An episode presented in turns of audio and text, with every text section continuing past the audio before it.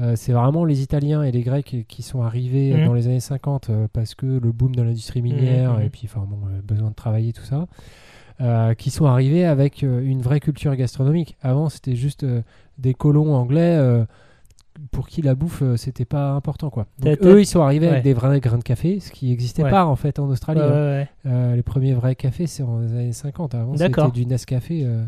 Et d'ailleurs, il y a encore des vieux Australiens qui te demandent, euh, quand, quand tu passes dans un restaurant comme ce que j'ai fait, les très vieux, ils te demandent un café extra hot parce qu'ils ont l'habitude de boire leur café à la bouilloire, tu vois. Donc ils- pour eux, le café expresso, il n'est pas assez chaud. Est- c'est marrant. hein.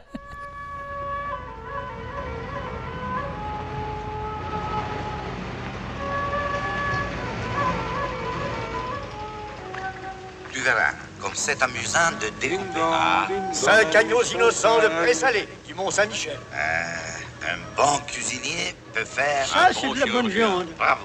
Ah. La fête commence. Bonjour ou bonsoir si vous nous écoutez le soir et bon appétit si vous êtes à table, vous êtes à l'écoute de la grosse bouffe. Ça va Bertrand ou quoi? Mais ça va et toi, Thomas, la pêche? Ça va, ça va. Qu'est-ce que c'est que la grosse bouffe Bertrand? La grosse bouffe, c'est un podcast qu'il est bien écouté sur le bien boire et le bien manger. Très bien, très bien. Et de quoi parle-t-on ce mois-ci en ce, en ce mois de janvier 2021 Bonne année à toutes et à tous. Oui, bonne année. Bonne année Bertrand. Euh, bah, bonne année Thomas. Oui. Euh, on parle de bande dessinée parce que la grosse bouffe, toujours à la pointe de l'actu annulée. Euh, c'est notre, notre leitmotiv aussi pour 2021. On va rester sur cette constante.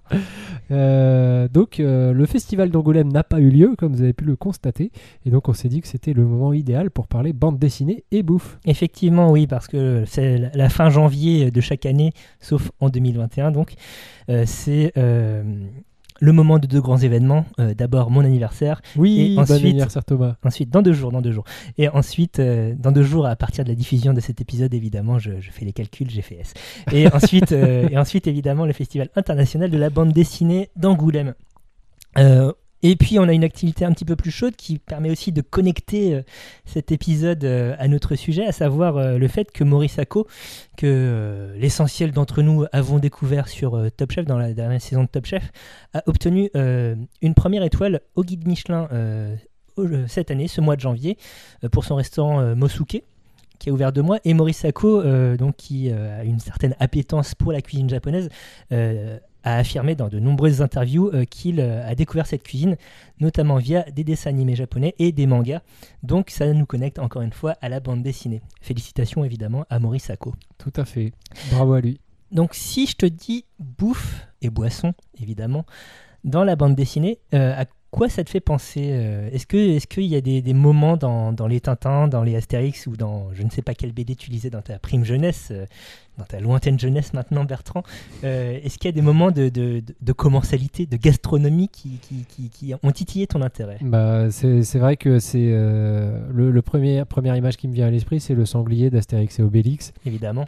Et, euh, et je crois qu'on se rend pas compte à quel point ça, ça façonne en fait euh, les, les esprits ce truc, parce que c'est à peu près pas que, mais enfin c'est euh, qu- 90% des scènes d'Astérix où il y a de la bouffe, c'est du sanglier rôti.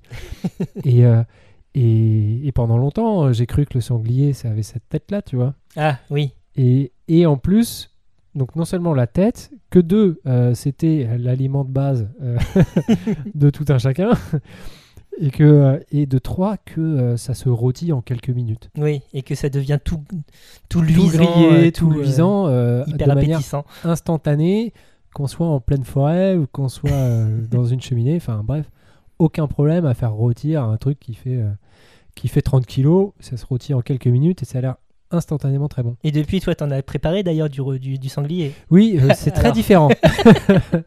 Spoiler, ça ne marche pas comme ça. Non, c'est non, c'est c'est pas comme ça. Ça a pas cette tête là à la fin et, euh, et il va falloir un petit peu plus de temps si vous voulez le faire rôtir. Euh, cela dit, pour le réveillon du Nouvel An, là, euh, on a rôti une cuisse de sanglier, alors au four, hein, pas à la broche. Et T'as pas, Alors- fait, t'as, t'as pas organisé un petit feu comme ça au milieu de ton salon pas- à Paris 11e euh, Euh, non, non, non, bah, si on avait écouté mon fils, c'est ce qu'on aurait fait. mais là, mais non, non, là c'était euh, au four et euh, franchement c'était c'était assez bon et c'était sans marinade parce que classiquement le gibier, marinade, tout ça. Mhm, mhm. Là sans marinade et franchement c'était très bon. Ça, je trouve que ça, il y avait le vrai goût de la, de la viande et c'était très chouette. C'est intéressant que tu choisisses Astérix comme euh, premier exemple euh, parce que euh, effectivement une des règles dans les, dans les Astérix, enfin une des règles jusqu'à il y a peu, c'était que tous les euh, trois volumes Astérix et Obélix partent à l'étranger, ils voyagent et euh, à chaque fois tu avais un signifiant euh, culinaire dans, dans ces pays qui, qui visitaient qui était euh, qui, qui, qui, montrait la particularité culturelle aussi du pays donc dans, en Hispanie tout est cuisiné à l'huile Oui, et puis le, le petit s'appelle soupe à l'oignon. et oui, croûton. voilà, en plus, voilà, ça, ça joue. Tout est bouilli quand ils vont chez les Bretons. Ouais, Il dans y, la a, sauce à l'amande. il y a le fro- Ouais. il y a le fromage fondu quand ils vont chez les Helvètes. Enfin, on, on reste dans les grands clichés, dans les grands clichés gastronomiques, mais ça te permet déjà de, de souligner un petit truc, euh, tout en sachant que euh, la France aussi a eu sa, enfin, la gastronomie française a aussi eu sa place dans le Tour de Gaulle. Ouais, ouais, tout à fait. Euh, J'étais fasciné par la salade niçoise, enfin, la salade de Niçae. Euh, alors que j'avais aucune idée de ce que c'était, mais la façon dont c'était dessiné, déjà c'était assez abstrait puisque c'était juste des, des bandes vertes qui dépassaient d'une amphore. J'étais fasciné, je voulais trop manger de ça.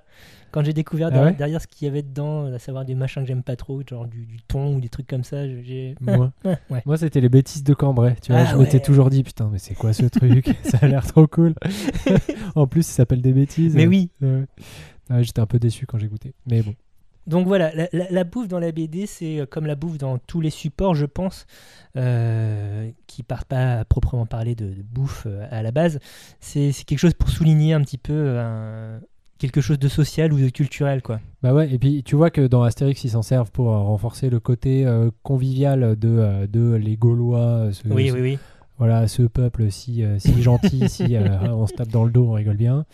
Et, euh, et à l'inverse, euh, enfin, et aussi pour mettre une ambiance, tu vois, euh, comme tu disais, culturelle, Mhm. mettre du contexte. Et à l'inverse, tu regardes dans Lucky Luke ou dans Tintin, il n'y a jamais, jamais de bouffe. Ouais, c'est en tout cas, il y a rien qui, a- qui est fait dessus.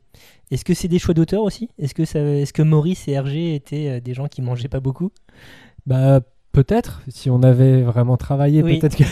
je, sais que je sais que Hergé il avait une, une vie assez assez monacale. Euh, en tout cas, c'était pas la, la grosse gaudrielle. Euh, Maurice, des fois, il utilise bah, parce qu'il a bossé aussi avec Goscinny, mine de rien.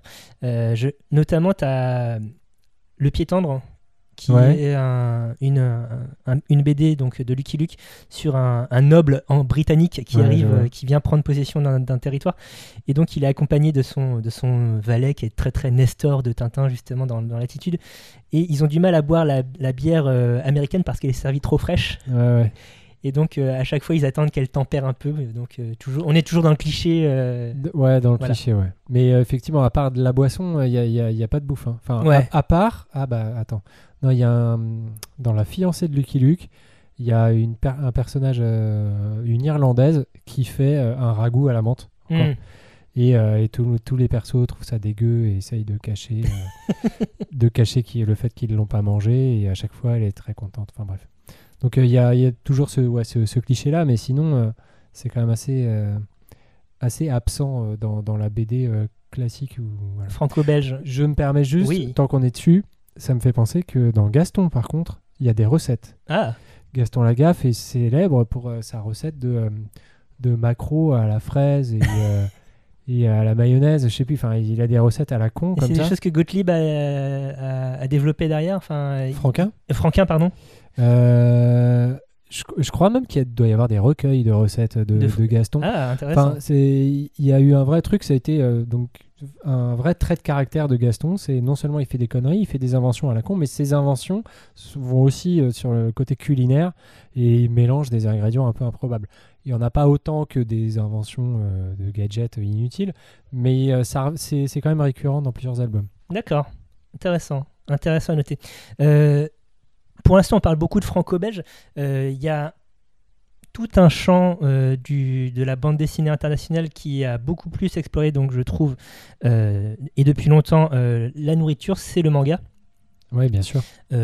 Aujourd'hui, Naruto, il est indissociable de son bol de ramen, etc. Mais c'est des choses qui remontent à, à il y a fort longtemps. Donc déjà, il y a des mangas qui, on- on y reviendra, qui sont proprement consacrés au, au travail de la bouche.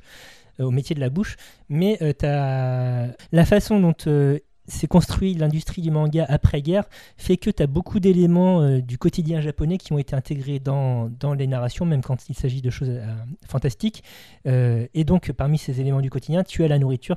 Et je pense que c'est aussi une des raisons pour laquelle tu, tu retrouves autant de bouffe et que, ça transpire ensuite dans les adaptations en dessin animé de ces, de ces mangas qui sont ensuite arrivés en France et donc qui, derrière, produisent des gens comme euh, Maurice Ako, par exemple. Hmm.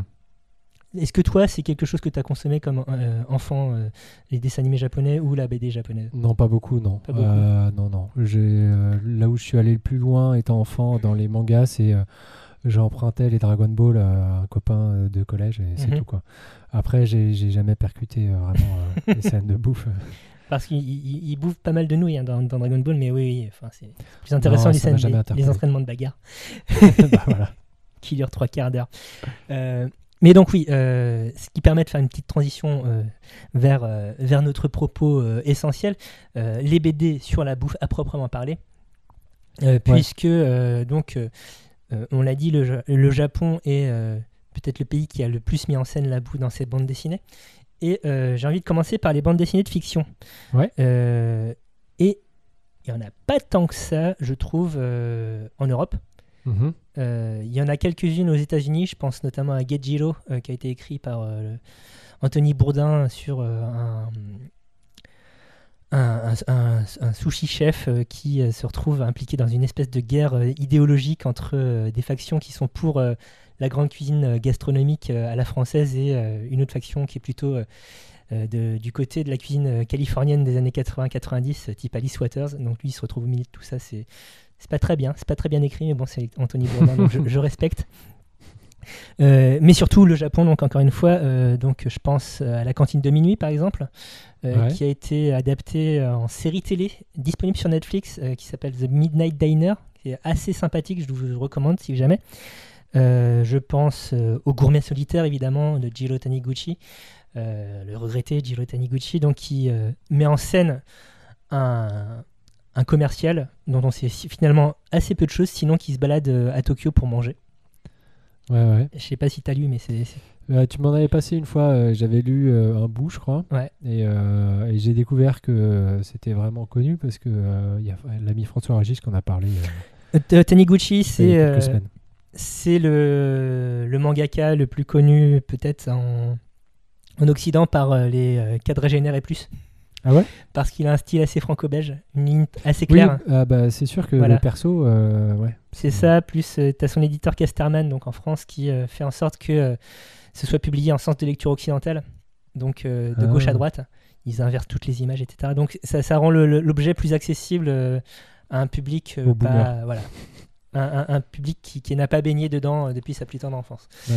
Euh, en France, je pense euh, à Dodin Bouffant, qu'on avait évoqué euh, le, le mois dernier d'ailleurs, Ouais, ouais. euh, avec Charles, euh, puisque ça a été adapté en BD. par Mathieu Burnia, donc très chouette aussi dedans avec des la recette du pot-au-feu dont on avait parlé qui est aussi dessinée et ça donne très très envie et une BD de fiction que nous avons lu tous les deux Oui. Les Gouttes de Dieu de euh. Tadashi Yagi, donc, euh, qui est en fait le nom de plume d'un, frère et d'une sœur, et dessiné par euh, Shu Okimo- Okimoto, euh, publié par Glénat en France. Euh, est-ce que euh, tu te souviens de quoi ça parle, Bertrand bah attends, laisse-moi deviner. Les gouttes de Dieu, ça parle de Pinard, non? Ça parle de Pinard. Ouais, mais c'est alors c'est un vrai ouvrage de référence pour tous ceux qui aiment le vin et que ça passionne. C'est c'est un- une, une vraie plongée dans, dans le vin. Alors il y, a- il y a un scénario, c'est un shonen, hein, c'est ça C'est un seinen. C'est plus euh, pour, pour un public euh, un peu plus adulte. Shonen, c'est vraiment les adolescents. Ah ok, euh, voilà. d'accord. Enfin, vraiment. C'est le cœur de le- la, la cible, la cible, les adolescents. Donc, euh, donc oui, enfin bon, c'est- donc c'est un apprentissage, une initiation dans du vin. On suit le héros qui, qui a des défis à relever et, et dans ces défis, il y a identifié à l'aveugle donc euh, 12, euh, 12 vins À partir de descriptions. à partir de descriptions complètement euh, oniriques. Donc c'est euh, la description, ça peut être ah, c'est le tableau de la Joconde par un ciel de printemps. Voilà. Bonne chance les gars. Démerdez-vous, voilà. Donc euh, voilà, et, euh, et il est en duel euh, avec, avec un méchant, bien sûr. En, en tant que personne qui s'y connaît mieux en vin que moi, Oui. est-ce que c'est. Bah- Est-ce que, c'est... est-ce que ça parle? Est-ce que ça te- non, mais c'est ça qui est extraordinaire dans, dans- dans ce manga, c'est que euh, déjà tout est vrai, tous les vins dont il parle existent pour de vrai, et c'est très pointu. C'est-à-dire que c'est pas, euh, et en plus ils vont pas parler euh, de, de- de- de gros vins euh, hyper qui pourraient être mondialement connus. Non, ils, ils vont vraiment chercher des, des- des vins très pointus dans chaque région, et à chaque fois c'est incroyable parce qu'ils arrivent à te faire découvrir des, des vignerons euh, de- que tu connaissais ou pas, mais surtout c'est les descriptions qui sont fantastiques Mm. parce que ça t'ouvre une, perspective euh, incroyable pour décrire les vins. Alors euh, sachez que moi euh, dans le, dans le civil j'ai été formateur pour, pour cavistes, j'ai été caviste et puis après j'ai j'ai fait la, la formation pour les cavistes et bien sûr je leur parlais à chaque fois des gouttes de Dieu et bien sûr je leur disais mais euh, lisez-le au moins une fois, enfin Mm. lisez au moins un thème pour euh, avoir d'autres idées sur la manière de décrire le Mm. vin. Parce que quand on est caviste,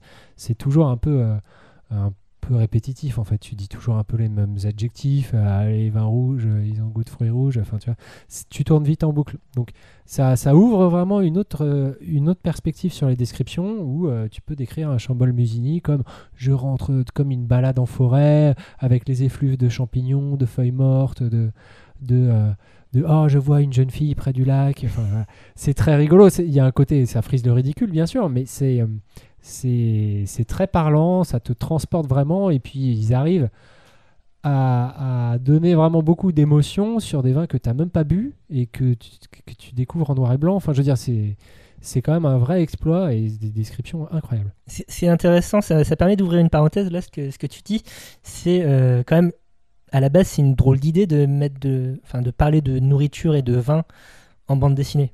À savoir parler de trucs qui font appel au goût et à l'odorat via un, un médium qui est Bah, seulement une- visuel, quoi. oui et en plus en noir et blanc donc c'est Ouais. c'est c'est vrai que Enfin, noir et blanc pour le manga, mais pas forcément. enfin, Oui, oui. ouais, ouais.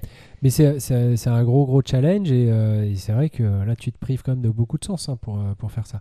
Mais euh, en tout cas les gouttes de Dieu y arrivent très bien et outre le, le- le vin où c'est vraiment très complet, très pointu, ça parle énormément de bouffe, d'accord mais vin. Euh, et A fortiori dans, le, dans la. Donc, euh, l'intrigue, le- c'est quasiment, ça tourne toujours autour de ça à peu près. Mais, mais surtout les gouttes de Dieu, donc la série principale s'est arrêtée au bout du 44e tome. Après, il, il y a une deuxième série qui s'appelle Les gouttes de Dieu mariage, les gouttes de Dieu mariage, pardon, et euh, qui euh, traite vraiment euh, à proprement parler des accords mévins encore plus. Alors moi que j'ai pas lu, mais, euh, mais déjà dans la série principale, c'est quand même euh, une grosse partie et puis ça permet de découvrir la gastronomie et japonaise bien sûr, mais aussi coréenne parce qu'il y a des intrigues en Corée. Enfin voilà, Italienne, chinoise. italienne, chinoise, française, il y a des, des... c'est c'est vraiment très complet, c'est très pointu et c'est vraiment bien. Donc N'hésitez pas, euh, si vous connaissez pas, euh, si vous connaissez pas, jetez-vous dessus, sachant que euh, en tant que Français, ce qui est très agréable, c'est qu'il parle quand même beaucoup des vins français. Ouais, Euh, ils peuvent pas faire l'impasse dessus de toute façon. bah, c'est même pas une impasse là, c'est que tu as quand même plus de 50%, je pense, de la série qui est sur des Et vins les, français. les auteurs de toute façon euh, aiment beaucoup le vin français. Je crois qu'ils font, enfin peut-être pas l'année dernière, mais en tout cas ils font un voyage au moins une fois par an dans les vignobles pour euh, pour rencontrer des vignerons, etc., pour euh, se documenter, mais aussi pour leur plaisir propre. Je pense que avant, euh, parce que c'est un, duo d'auteurs qui euh, a énormément d'ouvrages à, son actif avant et dans plein de genres différents et euh, qui parle vraiment pas beaucoup du vin, mais je, pen- je pense que le vin était une passion vraiment à la base et que c'est devenu un aspect de leur métier en plus par la suite seulement. Euh, ça, les, les gouttes de Dieu permettent de faire une transition puisque tu as un petit ouvrage, enfin un petit ouvrage, non même pas du tout, un, un ouvrage assez conséquent qui s'appelle Le Guide des vins des gouttes de Dieu, quelque chose comme ça, qui est une initiation à l'œnologie. Pas forcément, enfin c'est pas sous forme de manga à proprement parler parce que tu as quand même énormément de textes écrits, euh, mais c'est, euh, ça s'appuie sur euh, les références que tu peux trouver dans le manga justement. Et donc ça permet de faire la transition sur le deuxième volet que je voulais évoquer, euh, à savoir les livres de cuisine en bande dessinée. Est-ce que tu en possèdes? Euh, écoute, non. Euh, alors, je sais pas comment tu les classes, mais il y a la BD de Guillaume Long. Ah bah ça, ça rentre dedans un petit peu quand même, Ouais. Guillaume Long. Bon, bah voilà. À boire et à manger. Voilà, à boire et à manger. Je possède cet exemplaire-là. Et puis, et puis, et puis c'est tout. Euh, c'est intéressant que tu parles de Abam, pour les intimes. Bah, Parce que euh, c'est quelque chose euh, dont je me suis aperçu dans, dans une autre vie, j'étais journaliste BD. Oui. Et donc j'ai pu observer certaines tendances. Et donc euh, Abam et son succès émergent un peu sur la fin, mais au moment du gros gros boom des, des, des blogs BD. Ouais. Et dans ces blogs BD, tu as une frange, notamment occupée par euh, Guillaume Long avec À boire et à manger, qui euh, s'intéressait à la cuisine. Je pense aussi euh, au blog BD culinaire d'une ancienne participante de Masterchef dont j'oublie le nom, ça y est, c'est terrible, mais qui a fait une collaboration. Enfin, elle, elle était à l'écriture des recettes et il y avait une dessinatrice avec qui elle bossait. Elles, ont, elles avaient un blog BD dessus. Là, sous les yeux, j'ai Cook Korean de Robin Ha, qui est une, coréenne, une- américaine d'origine coréenne qui tenait un, un blog BD sur la cuisine coréenne, hein, tout simplement, Mhm. et qui, qui l'a édité en, en solide, qui est dispo chez Glénat en France. Euh, t'as le, euh, le Mathieu. Le Mathieu est dispo en bande, en bande dessinée pas maintenant. vrai. Si, si. Le Ginette Mathieu. Ouais. Ok. Euh, donc, ouvrage de 1932, référence de la cuisine ménagère française, etc. Tout ça, etc. tout ça. Euh, et donc oui, euh, ce, ce- ce boom de la bande dessinée culinaire et a fortiori de- du livre de recettes culinaires en, bande dessinée, euh, il éclate vraiment euh, avec euh, la, la bande dess- euh, les blogs BD et euh, la traînée que ça a entraîné derrière. T'en as un petit peu moins maintenant. T'en avais vraiment énormément euh, fin des années 2000, début des années 2010. C'était vraiment le, le Bah, où on pic. mettait tout en BD de toute Ouais, voilà, façon, à l'époque. ouais. Exactement.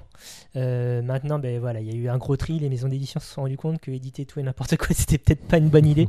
Donc du coup, ils ont ils ont fait un gros tri et euh, ne reste que le meilleur a priori Ah euh, oui. euh, à disposition. Mais voilà, c'est un support intéressant la BD, je pense, pour les recettes. À peu près autant que les- les livres de cuisine illustrés, dans la mesure où tu vois le geste, où Ouais. tu as une description écrite du geste, etc. euh, tu as peut-être une meilleure compréhension. Bon, ça ne remplacera pas la vidéo à proprement parler, puisque tu ne vois pas le geste animé, mais euh, tu as la possibilité de, euh, de faire comprendre autrement que par le texte, euh, avec donc l'appui de l'image, euh, ce, ce que tu attends de la personne qui va reproduire euh, la recette derrière. Ouais, mais euh, c'est marrant que tu compares ça à la vidéo, mais euh, ce qui est cool avec la BD, c'est que ça s'affranchit aussi des contraintes techniques d'une Mm. vidéo où tu as un problème d'angle à chaque fois sur les vidéos. Donc les vidéos, soit c'est pris parfaitement de profil, soit c'est vidéo dessus. Enfin, les- tous les tutos cuisine. Dans la BD, tu t'en fous de l'angle. Enfin, tu les mets comme tu veux. Donc du coup, je trouve que tu presque tu vois mieux en fait en BD. Je sais pas si tu, vois ce que je veux dire. Si, si, tout à fait. Tu soulèves un point de théorie de la BD euh, générale d'ailleurs, euh, D'accord. euh, à savoir les, la, la valeur de, de- de la case, de l'image. Donc euh, c'est c'est intéressant. Écoute. La valeur, tiens, comme quoi ça, ça mène à tout. On peut même parler de théorie de la BD dans cet épisode. C'est formidable. Dernier grand champ de la BD de bouffe euh, qui euh, me semble pertinent, enfin, qui est celui de- sur lequel on va le plus s'étendre, je pense. Ouais. La BD documentaire. Bah, c'est là où il y en a le plus. hein. Donc, euh, donc effectivement, il y a, y a quand même pas mal de choses et, euh, et en nourriture solide et en, en nourriture liquide. Alors, par quoi tu veux qu'on commence euh, mon Comme tu veux. Alors, bah, on peut commencer par, euh, par Les Ignorants. Euh, donc, euh, une BD donc, d'Étienne Davodo, euh, éditée chez Futuropolis. Ouais. Euh, les Ignorants qui, pour tous les passionnés de vin, c'est, aussi un peu un passage obligé. Euh, donc, euh, globalement, en fait, c'est la rencontre de Richard Leroy, qui est vigneron en Anjou, et d'Étienne Davodo. Et le sous-titre de la BD, c'est Récit d'initiation croisée. Donc, c'est exactement ça. C'est-à-dire que c'est Étienne Davodo qui enseigne le, le métier d'auteur de BD à Richard Leroy, et Richard Leroy qui euh, enseigne le, le métier de vigneron à euh, Étienne Davodo. Euh, donc, c'est. Est-ce qu'on peut repositionner Richard Leroy Qui sait pourquoi Est-ce que Richard un mec Leroy, important éventuellement? C'est un vigneron donc en Anjou et qui, qui est un vigneron nature, donc très peu d'intrants, enfin ca- carrément pas. Je sais pas s'il met un peu de soufre ou pas, mais je crois qu'il en met pas. Euh, T'as une scène à base de, de cornes de, de, de chèvres ou de taureaux enterrés dans, dans le sol dans la BD. un de vaches avec de la bouse. Ouais. Donc il travaille en biodynamie euh, et ça fait partie des pionniers donc de la biodynamie et du nature euh, en Anjou et ailleurs d'ailleurs. Euh, donc il a été euh, bien sûr euh, remarqué, décrié, controversé, comme, beaucoup de, comme beaucoup de pionniers finalement. Mm.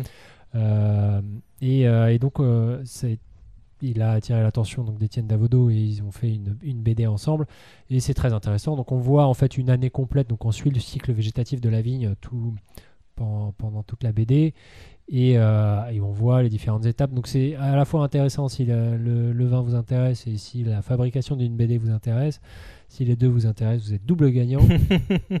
Mais c'est euh, le dessin est vraiment très joli, le propos est très intéressant, la manière de l'amener est très intéressante. C'est euh, euh, vraiment une réussite à tout point de vue et c'est euh, et ça, ça peut susciter, susciter des vocations. Et très clairement par exemple quand il euh, le voir euh, même dessiner tu vois mais le voir dans ses vignes en train de tailler et expliquer que la taille c'est un moment un peu privilégié parce que il est seul euh, dans le froid euh, en contact avec la terre et puis faire toujours ce même geste euh, pendant euh, des jours et des jours. Mm. ça amène une sorte de, de transcendance qui Ouais. amène un peu à de la méditation. C'est euh, moi, ça m'a fait rêver, tu vois. Et, euh, et c'est pas. Est-ce euh, que c'est quelque chose que tu as retrouvé toi dans ta pratique de la vigne? Mais non, mais que j'espère retrouver parce Ouais, que t'as pas euh, encore, tu n'es euh, pas, tu n'es pas sans savoir que je vais euh, planter de la vigne euh, Mhm. au mois de mars avril. Euh, scoop, il y aura bientôt un vin à la grosse bouffe. Euh, euh, donc, euh, donc euh, quand viendra le moment de la taille, donc euh, euh, l'année prochaine, euh, j'espère Mm. que euh, voilà, il y aura. euh, euh, je, je retrouverai ce côté un peu euh, méditation qui est bien plus romantique, je pense, dans une BD que dans la vraie vie où tous les jours j'aime cailler le cul. euh. Voilà, mais, mais j'imagine très bien et franchement, ça fait envie. Ah, Et- Davodo, c'est un auteur de BD qui est. euh, un- il, il- il rend très très bien euh, le, le boulot de vigneron dans, dans, ce- dans cet ouvrage, mais je pense que c'est assez réaliste dans le propos aussi de- du, du vigneron parce que c'est Davodo est- fait partie de, de ces auteurs de BD un peu documentaires et, et fondamentalement très humaniste, donc qui, qui, qui, qui cherche pas à embellir non plus euh, le, truc. Mais on est vraiment immergé dans le quotidien Mm. et euh, ça se sent. On Ouais. sent effectivement que c'est sincère et que c'est pas du chiquet. Et euh, tu sens que t'es- vraiment, tu fais, enfin, t'as vraiment l'impression d'être avec eux pendant toute l'année et c'est vraiment réussi comme euh, immersion, quoi. Donc euh, c'est très chouette et en plus. euh, bien sûr, donc Richard Leroy est quelqu'un d'assez calé sur le vin et qui Mm. est très curieux, donc il goûte beaucoup de choses. Pendant toute la BD, il goûte beaucoup de choses. Ouais.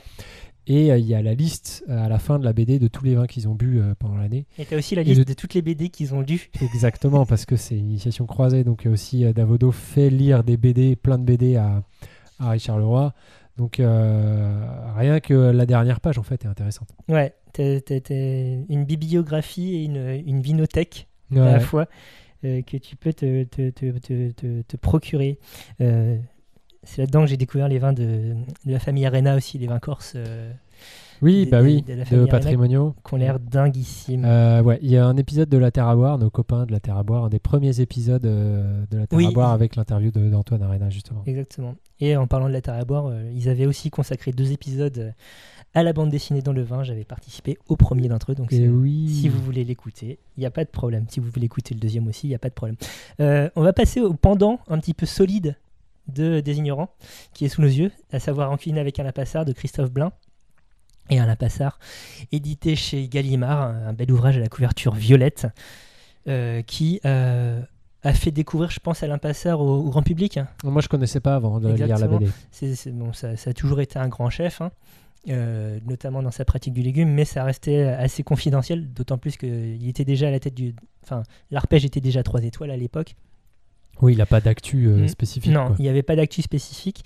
Euh, il était connu donc des gens qui. Qui mange dans l'argent- les 3 étoiles. voilà, qui ont de l'argent pour manger dans les 3 étoiles. Mais euh, les Pékins moyens comme toi ou moi, euh, pas vraiment. Et euh, donc, euh, c'était un peu avant la, la grande vogue des, des- de tous les documentaires sur les chefs en plus. Euh, donc, euh, une immersion au long cours là aussi. Ouais. Je sais pas sur combien d'années ça, ça a été écrit, mais euh, Blin euh, s'est rendu régulièrement euh, le vénard dans les Ouais. cuisines de l'arpège pour euh, voir le travail euh, en cuisine et euh, échanger avec le chef. Euh, ils sont aussi à plusieurs reprises dans, les fermes euh, qui, euh, qui bossent avec le restaurant.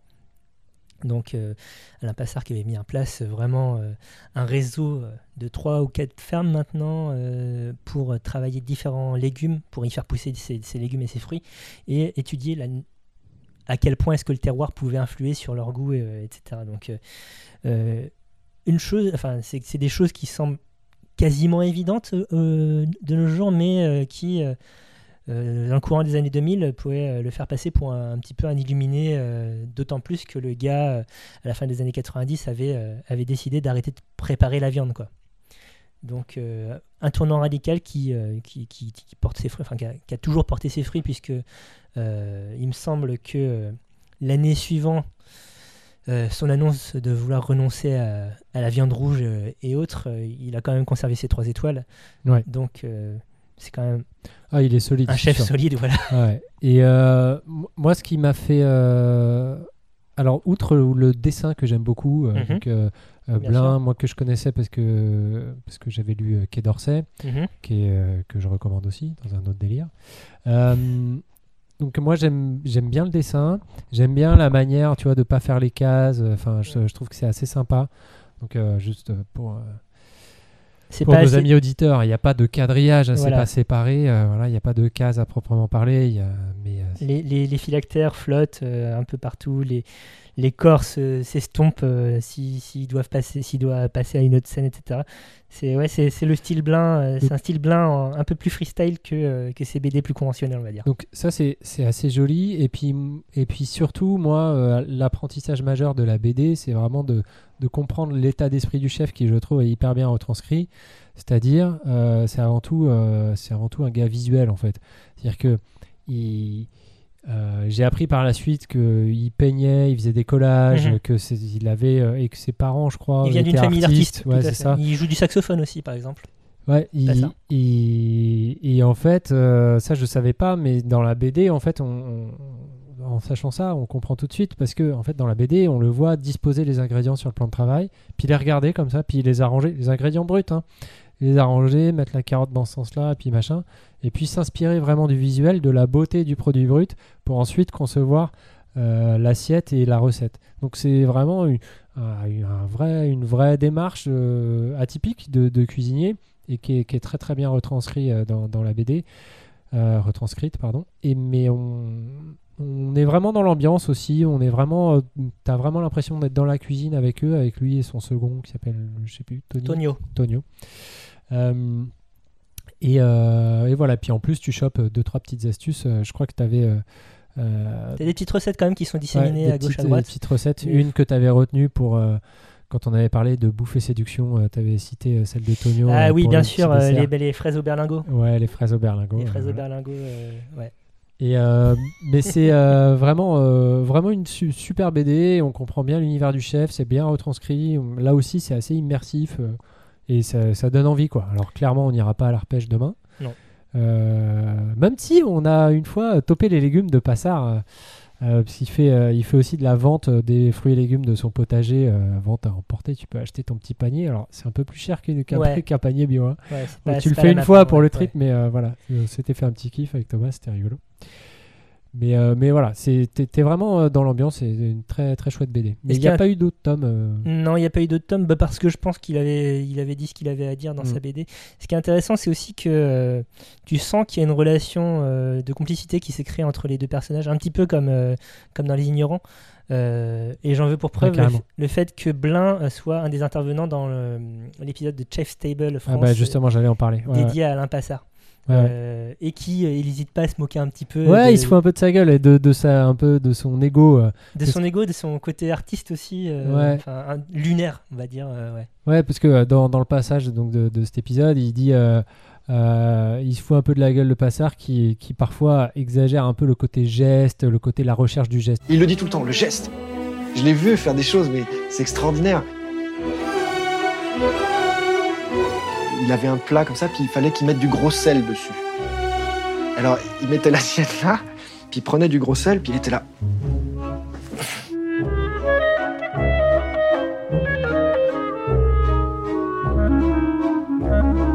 C'est quelqu'un qui en fait un petit peu trop. Et ça fait partie de son charisme. C'est comme Steve McQueen, il en fait trop. Mais quel charisme Donc quand tu es à la recherche tout le temps de la perfection et de l'innovation, tu, parfois tu fais des trucs qui, s- qui, qui sont débiles, mais, mais tu fais aussi parfois des, des, des- t'as parfois aussi des traits de génie. Donc euh, il faut tester. Donc c'était euh, assez bienveillant hein, comme, euh, comme Oui, bien sûr, oui. Ouais. c'est pas, il lui plantait pas des couteaux dans le dos. Je pense pas que ça, ça, ça serait passé au documentaire de toute façon. Euh, à quel autre BD de documentaire justement tu pensais toi autrement Une BD documentaire sur le vin, euh, il y a aussi Liber Pater, hein, donc de euh, Corbéran et euh, Horn, qui est en fait euh, chez Glénat chez Glénat, qui est en fait euh, l'autobiographie de, euh, de euh, Loïc Pasquet, euh, qui a une démarche assez, euh, assez atypique dans, dans le milieu du vin. Euh, que tu as rencontré. et que j'ai eu la chance de rencontrer euh, dans, une, euh, dans des journées de conférences. Ma première conférence d'ailleurs euh, où j'étais euh, estampillé euh, média, tu vois, j'étais sous les couleurs de la grosse bouffe, c'était assez rigolo. Donc, donc c'est une autobiographie, donc c'est ça raconte le parcours du gars de sa naissance à, à de nos jours. Il a un parcours un peu particulier parce que lui, euh, son, donc le, sous-titre de la BD, c'est le goût du vin retrouvé. Donc lui, il est euh, militant, il, est, euh, il a une vraie démarche de retrouver des cépages autochtones, euh, changer les méthodes culturelles pour faire face au changement climatique, pour, avec des très hautes densités de plantation, pour retrouver le, goût original des vins de Bordeaux qu'il estime qu'on a perdu.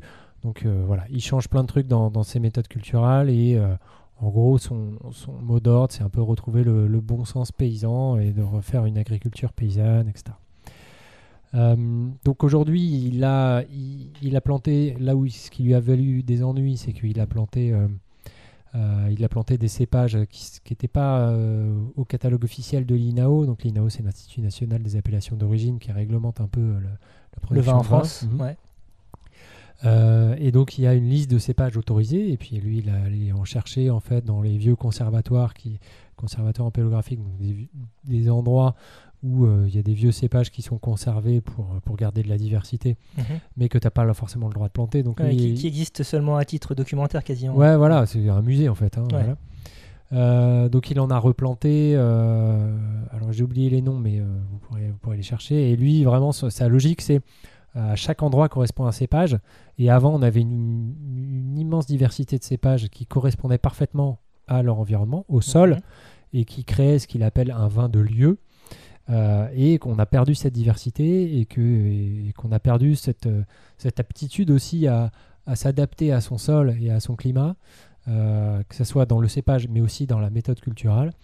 Et du coup, euh, du coup on a perdu le, le goût du vin de lieu. Du coup, et, Mm. et lui, il s'est dit, je vais retrouver ce goût-là. Et en particulier à Bordeaux, donc il est installé dans la région des Graves à Bordeaux, donc euh, rive gauche. Euh, et euh, il s'est dit, euh, il est arrivé là en disant, bon ben voilà, moi je vais faire ça. On l'a pris pour un fou, il a eu des ennuis euh, auprès de l'INAO parce que il laissait trop d'herbe, il a, il a fait des densités de plantation.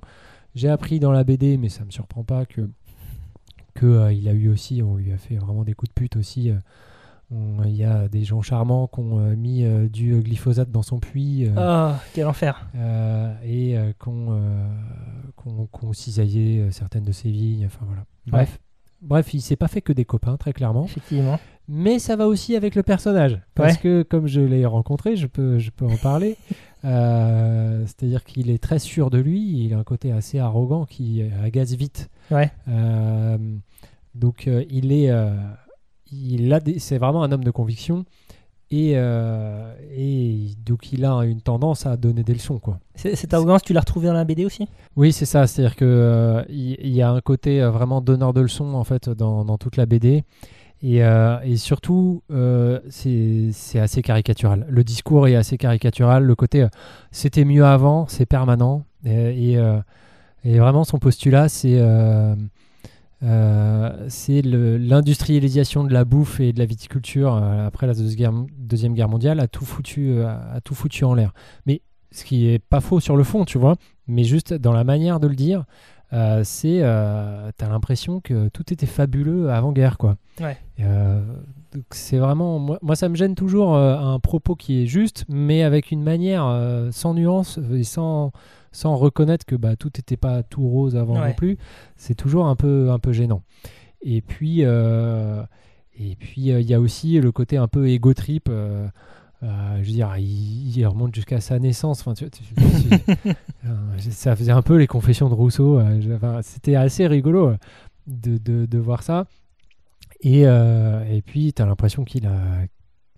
Enfin, sur, euh, sur certains trucs, il fait un peu. euh, J'ai tout réinventé. euh. Oui. Alors, il, il, il est. euh, il il est quand même relativement humble dans le sens où il dit qu'il s'est fait aider, qu'il y a un de ses voisins qui l'a vraiment tuyauté sur plein de trucs et qui lui a évité de faire plein de conneries. Il dit qu'il a fait des erreurs, etc.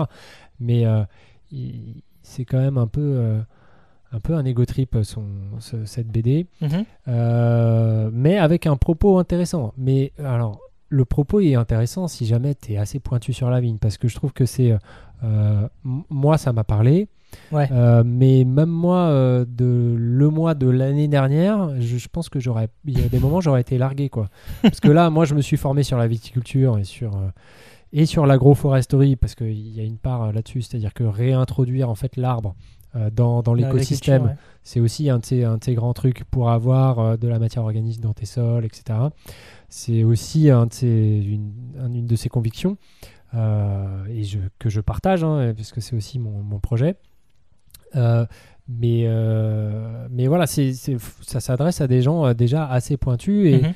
faut, faut parfois un peu s'accrocher. Et je pense que du coup, si vraiment t'es pas, pas spécialement branché vigne, ça va pas forcément t'intéresser. Alors, je l'ai pas encore lu, mais je- là je le feuillette. Le côté euh, monochrome, donc en bordeaux, Alors- et euh, le style hyper réaliste, ça, ça alourdit pas encore plus le propos d'ailleurs. Ah bah non, bah, bah, moi j'aime bien, tu vois. Moi je sais Ouais, pas, ouais. mais euh, là pour le coup, je trouve que le, le dessin est pas mal. C'est un peu en, aquarelle couleur vin. Donc Mhm. c'est monochrome, c'est blanc et lit de vin. Ouais, ouais. Euh, si j'avais fait des recherches, peut-être même que c'est peint avec du vin, j'en sais rien. Enfin, je sais pas. Ça pourrait- Je pense pas parce que. euh, Tu crois que c'est pas crédible? Le puis- spécialiste BD. euh, euh, que tu bah, es, parce euh. que oui, déjà les teintures tiendraient pas aussi bien, je pense, et que ça serait euh, gaspiller beaucoup de vin quand même. Ouais, bah tu sais, du vin qui est passé ou. non mais bon. Euh, Enfin, moi j'ai déjà fait faire de la peinture à mon fils avec du vin. hein. D'accord. Mais bon, mais ça rendait pas comme ça, c'est vrai. C'était un... mais c'était moins joli. Euh, non, mais bon, alors moi je trouve que le dessin est plutôt joli, c'est plutôt, enfin, et, et je trouve que le monochrome justement euh, couleur vin, c'est- enfin couleur bordeaux pour le coup, c'est euh, c'est- c'est assez harmonieux, c'est pas pesant. Enfin, moi je trouve ça plutôt beau. Euh, mais voilà, juste euh, le, le propos en soi est intéressant, juste la manière de le dire et puis le côté un peu caricatural et, et parfois euh, un peu gênante. Mais, mais en même temps, ça va avec le personnage qui, est, euh, qui dans la vie, enfin, dans la vie, a l'air d'être un peu comme ça aussi. Ok. Euh, petite parenthèse, petit aparté, encore une. Euh, depuis de- le début de l'émission, on parle beaucoup de volumes, euh, notamment tout ce qui a trait au vin, édité chez Glénat. Et c'est normal parce que c'est aussi une maison d'édition qui a. euh, c'est Jacques, Jacques Glénat, Jaco, euh, le patron, le fondateur, qui est, euh, est grand amateur de tout ce qui est boisson. Il avait notamment poussé ça avec les maîtres de l'orge, back in the days. Ah oui, Sur que la bière. que j'ai aussi. Et avec bah, Château Bordeaux, il me semble que c'est édité aussi chez, chez Glénat. Ah peut-être. pareil, là pour le coup on est dans de la fiction pure Ouais. et dure, mais euh, le vin, la, bière puis le vin font partie du propos euh, central euh, de, de ces intrigues. J'ai cru que tu allais dire c'est pas par hasard qu'on parle que de chez Glénat parce que c'est notre sponsor. Et là, je dis what? Il m'en a pas parlé ce con. non, non. Euh, Glénat, si tu hélas. nous entends, voilà, Glénat, oui. on Il faudrait que je réactive mes contacts là-bas pour, on pour les prochaines émissions. Coucou. La balle est dans votre camp à présent. Voilà. Euh, dernier point, parce que je sais pas trop combien de temps il nous reste. euh, oh. Non, on a le temps, je peux encore, on peut encore parler de plusieurs trucs. Tout à fait. Euh, J'ai envie de changer un petit peu, donc on reste en- dans la BD euh, documentaire, mais euh, de changer un petit peu de direction avec la BD documentaire et historique Ah oui. sur la bouffe. Donc là, on, on réunit à peu près toutes mes passions. Il- Tu rajoutes du hip-hop et c'est bon, il y, a- il y a tout ce que j'aime dans la vie. C'est vrai, c'est vrai qu'on est pas loin du, du, du bingo, Thomas. Euh, je pense notamment euh, à une série euh, documentaire. donc là, pour l'instant, il y a quatre volumes. Normalement, il y a un cinquième qui doit sortir un jour, mais on ne sait pas trop quand, qui s'appelle Dans les, cui- dans les cuisines de l'histoire. C'est édité? C'est édité chez Mango, mais c'est en collaboration avec je ne sais plus quel éditeur. Voilà, mais l'édition Mango, hein, c'est bientôt l'anniversaire de Thomas. Pensez-y. voilà, spécialisés dans, qui ont édité beaucoup de choses en, bouffe aussi. Et donc euh, chaque volume, donc tu as le premier qui s'appelle à la table des chevaliers, le deuxième à la table du roi à la table des lumières ou à la table du roi Soleil, je sais plus. Euh, ensuite à la table des, Lumi- des lumières et ensuite à la table de l'empereur. Donc qui revient sur différentes tranches de l'histoire euh, gastronomique française. Mais au-delà du, du côté voyage dans le temps, c'est très bien documenté. Donc euh, chaque euh, ouvrage est accompagné d'un petit corpus de recherche euh, derrière, euh, petit corpus documentaire. Chaque ouvrage est écrit et dessiné par des personnes différentes. Donc on a des historiens et des historiennes qui sont spécialisés de la cuisine médiévale, de la cuisine du XVIIe siècle, de la cuisine du XVIIIe et de la Révolution et de la cuisine du XIXe. Donc euh, En plus, c'est des gens compétents et spécialistes qui Exactement. parlent. donc, euh, vraiment la Thomas, il kiffe. là. Euh, voilà, c'est ça. J'adore tout ce genre de choses. Et ça permet de comprendre comment, d'une part, la cuisine a évolué, pourquoi est-ce qu'elle a évolué. Ainsi, dans, à la table des- des- du Roi Soleil, on découvre, enfin peut-être que vous le saviez, mais c'était peut-être pas forcément clair, que euh, la, la cuisine du XVIIIe siècle, elle évolue en réaction à chaque fois. Tu as, cinq ou six tendances culinaires qui émergent à ce moment-là, et chacune à la suite de l'autre, parce qu'elle se crée en réaction à, l'ouvrage en vogue qui a été publié euh, 10-20 ans avant. Donc c'est intéressant de voir, euh, c'est une évolution quasiment cyclique, puisque les gars qui euh, font des trucs en réaction au truc qui a été fait en réaction, au truc qui a été fait en réaction, au truc qui a été fait en réaction, au truc d'avant, finalement, ils atterrissent quasiment sur, le- au point de départ à la fin. Ce qui est assez amusant euh, à, à constater. Et tu as aussi tout un développement donc, sur euh, ben, euh, l'industrialisation, l'industrialisation, l'évolution de l'industrialisation, Ouais. les, les innovations agronomiques. tu as toute une partie sur euh, Parmentier qui débunk d'ailleurs le, mythe- le mythe de Parmentier. Ah, alors vas-y, dis-nous la vérité. Bah, la vérité, euh, elle est assez connue. hein. C'est pas lui qui a fait manger les patates hein, aux Français en premier. En interdisant euh, leur accès. Ouais, ouais, non. euh, Alors, ça, c'est un vrai truc. Le Ah, fait qu'il avait foutu des palissades autour de son champ pour attiser la curiosité. Mais euh, les Français et euh, bien d'autres personnes ailleurs dans le monde, bon, évidemment dans les Andes, hein, mais euh, bien, bien ailleurs en Europe, consommaient de la pomme de terre déjà un siècle auparavant, si tu veux. C'était un aliment de disette. Il n'y avait peut-être pas autant de préparation que celle qu'on. Ce qu'on connaît aujourd'hui, mais c'était pas euh, c'était pas vu comme un, un truc qui donne des verrues ou la, gr- ou, ou- ou la gangrène ou, euh, ou, ou quoi. C'était euh, un aliment consommé par les pauvres quand, il- quand c'était vraiment la galère. Autre ouvrage, autre BD euh, historique euh, à laquelle je pense, c'est Comme un chef de Mhm. Benoît Peters et, euh, et Aurélia Orita, qui est édité chez Casterman, ça me semble, et qui revient en fait sur le parcours alors culinaire, c'est assez surprenant, de Benoît Peters, qui est Ouais. d'abord un auteur de BD. C'est- le, le Peters de Peters et Schuiten, si, si ça vous parle. Si vous êtes amateur et amatri- ou amatrice de BD franco-belge, normalement ça vous parle. Et euh, chose que j'ignorais jusqu'ici, c'est que Benoît Peters, c'est aussi un gastronome averti, et ce depuis euh, son plus jeune âge. De... Donc c'est amusant parce que euh, tu, tu vois son parcours depuis sa jeunesse euh, dans les beaux quartiers parisiens euh, des années euh, 60-70.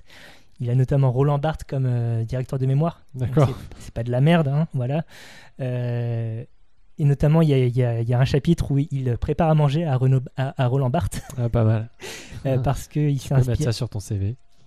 non, mais c'est- balèze. hein.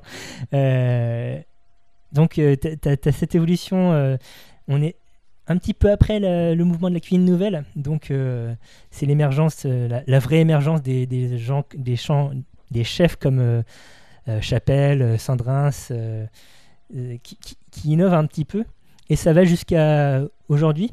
On voit notamment, il y a un chapitre aussi qui est consacré à, à un repas qu'il consomme chez Ferran Adria, donc à El Bouilly, restaurant mythique qui a désormais fermé pour se consacrer uniquement à la recherche en cuisine qu'on appelle moléculaire, même si ça, va bien au-delà de ça. Euh, donc c'est voilà, il, reste très pointu euh, dans, sa cuisine et c'est intéressant de découvrir ce parcours d'amateur éclairé que tu, dont tu douterais pas forcément, euh, puisque ben, c'est d'abord un, un auteur de BD, quoi, le gars. Puisqu'on parle d'histoire et de documentaire, est-ce que tu as lu l'incroyable histoire du vin? Alors, pas en entier, je l'ai parcouru. et je dois dire que c'est étonnamment euh, précis. Ouais. C'est-à-dire que euh, tu te dis, bon, un bouquin qui fait euh, l'histoire du vin, alors même s'il est un peu épais, euh, en BD, tu te dis, bon, ça va survoler des trucs. Mm. Non, en fait, ça prend quand même le temps de rentrer vraiment dans les détails. Et y compris, ça, ça permet de débunker pas mal d'idées reçues. Alors, notamment, ça parle de, du, du vin dans la, la place du vin dans l'islam, Mhm. ce qui est assez, assez rigolo parce que enfin, tu, Tu fais pas cette relation-là au, au départ. Ouais, quoi. tu te poses pas toujours la question Ouais. de voilà. Donc euh, dans l'histoire des religions, dans l'histoire euh, euh, antique, dans enfin dans, dans l'histoire ouais plus le, Euh, ça le commence en Mésopotamie quand même. donc, euh, ouais. Ouais, mais tu vois toute la les périodes, tu vois bah, la naissance de l'islam, euh, la fin de, de l'empire romain et puis les, les invasions barbares, Mhm. etc. Tu te demandes pas vraiment euh, Comment est-ce que ça a continué ouais, ouais. comment ça se goupillait à l'époque euh, parce que tu t'as- t'as- quand tu penses à cette époque, tu penses euh, aux cartes d'Europe avec les flèches. Oui, mais tu te dis pas qu'est-ce qu'ils mangent et qu'est-ce qu'ils buvaient. Ouais. tu vois. Donc, euh, donc c'est assez intéressant, assez précis. Je suis moins fan du dessin, euh, qui est un peu euh, C'est un peu spécial, effectivement. Il y, a, il y a un côté un peu euh, qui contraste avec le propos qui est très sérieux, Ouais. euh, et ça fait un peu enfantin, donc euh, je, je suis moins fan. Donc de Benoît Sima et Daniel euh, chez les RNB. Ce qui est intéressant surtout, c'est que c'est un panorama mondial. Oui, complètement. On n'est pas, on n'est pas seul- sur l'Europe seulement. Ouais, ouais. On voyage, enfin déjà parce que le vin a voyagé aussi hein, en soi, mais on découvre, euh, on découvre c'est cette petite incartade du côté euh, du, du Moyen-Orient au moment de la naissance de l'islam. Effectivement, tu t'y attends pas fondamentalement euh, dans une histoire du vin. Et pourtant, il y a des choses très intéressantes. Peut-être qu'on va le développer dans des émissions futures, on ne sait pas. Peut-être. mais tu as, aussi des points sur le, le vin en Asie. Enfin, t'as- c'est très bien foutu C'est bien foutu, c'est permet- complet Ouais. et c'est- et c'est étonnamment précis. et ça permet de sortir aussi de, de cette euh, de ce bocal euh, franco-italien, espagnol, un petit peu dans lequel on peut s'enfermer euh, quand euh, on consomme du vin chez nous. Quoi. Bah, complètement, ouais, c'est un peu moins occidentalo-centré que, que, que beaucoup, beaucoup d'autres ouvrages. Dernier ouvrage dans lequel je voulais qu'on parle, c'est Le Goût d'Emma, aux RNBD lui aussi, euh, par euh, Ken Takahama, donc dessiné par Ken Takahama et écrit par euh, Emmanuel Maisonneuve et je ne sais plus comment s'appelle Monsieur ou Madame Palovic. Euh, donc qui euh, retrace le parcours de Emmanuel Maisonneuve qui était la première euh, femme à rejoindre le guide Michelin comme critique gastronomique, Comme inspectrice. comme inspectrice. Ouais. Oui, tout à fait. Euh, une euh, arrivée assez tardive dans le milieu du Michelin, puisque Ouais, ça, euh, j'ai halluciné. c'est dans les années 2000 hein, quand même qu'elle commence. Enfin, Première femme dans les années 2000. voilà, donc. euh, On va répéter cette phrase. Première femme dans les années et c'est 2000. ça. C'est chaud. Il y a, y a du, il y a eu un petit peu de, de parcours qui a, qui a été fait. Enfin, ils avaient du, du- du parcours à faire. Et euh, c'est intéressant pour plusieurs, à plusieurs titres. Déjà, c'est une BD sur euh, un des métiers euh, de la gastronomie auquel on pense pas forcément quand on parle de cuisine, à savoir le métier de- d'inspectrice ou critique gastronomique. Mhm. Euh, deuxièmement, c'est un, un ouvrage fi- figé dans le temps, puisque euh, Emmanuel Maisonneuve, elle arrive au Michelin à un moment où euh, le, le guide est, est vraiment un, truc très figé. Euh, Il, a toujours un petit peu, il est toujours un petit peu aujourd'hui, mais il s'ouvre un petit peu plus, notamment par exemple en récompensant un mec comme Maurice Acco. Quoi. Ouais. Euh, mais vraiment, euh, quand elle arrive, quand elle rentre, quand elle rentre dans cette maison, euh, c'est un truc, euh, c'est un monolithe. Donc ça permet de voir aussi cette transition euh, qui est en train de s'opérer. Et, euh, et c'est très bien dessiné, j'aime beaucoup le dessin de Ken Takahama, de toute Ouais, façon, c'est très joli. ouais, en général.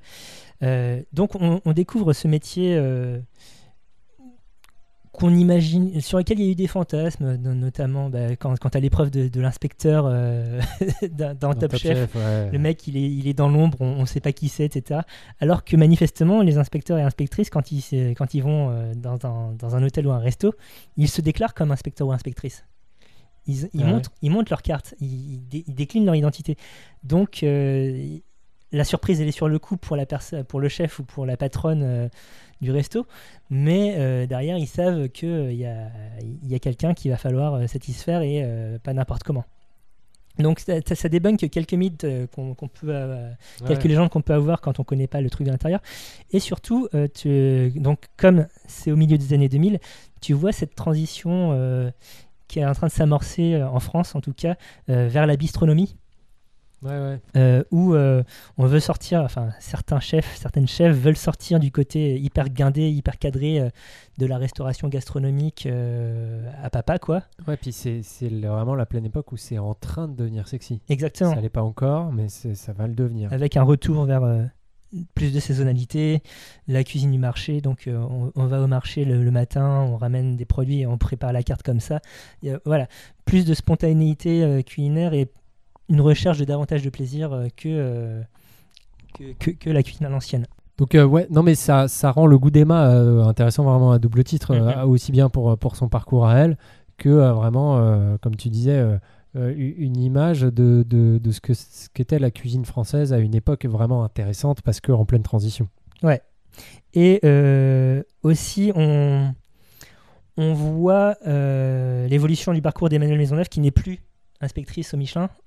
Euh, parce que justement, euh, elle est partie, je pense, avant ou peu de temps après cette transition du Michelin qui, euh, qui s'ouvre à d'autres trucs, tout simplement. Ouais, ouais.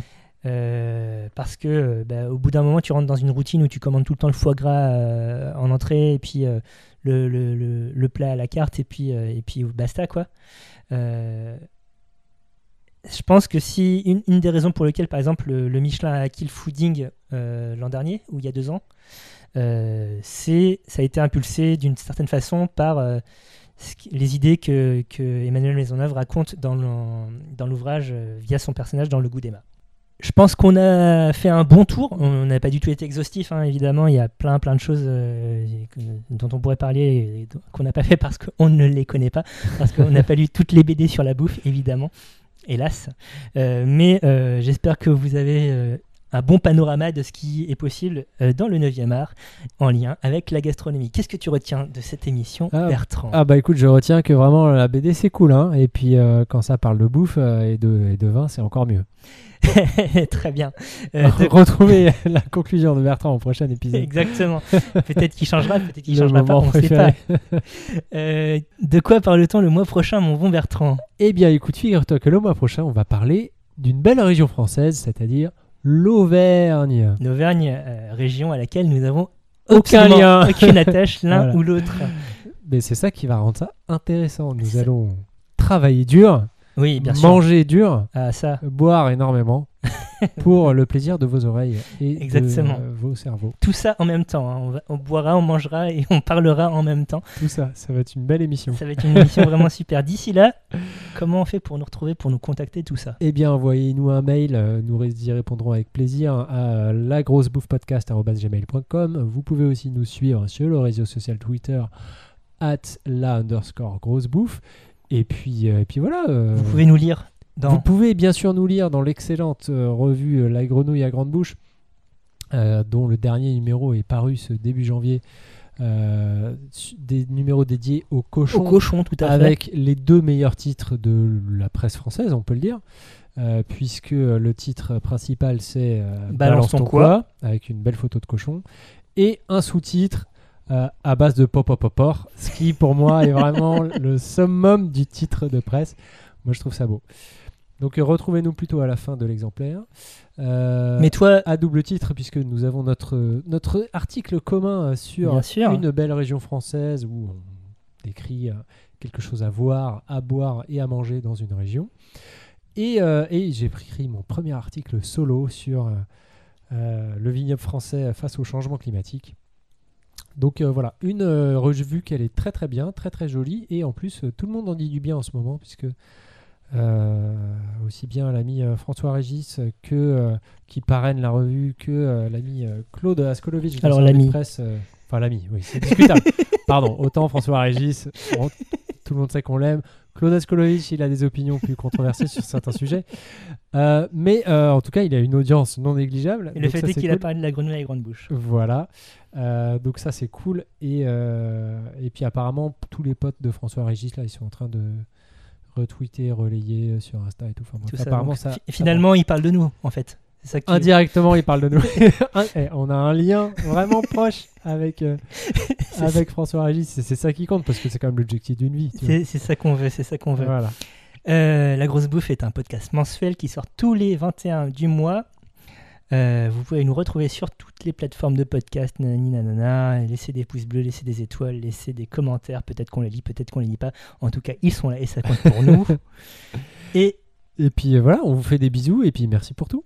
bonne année encore. hein. Allez, à plus. Salut.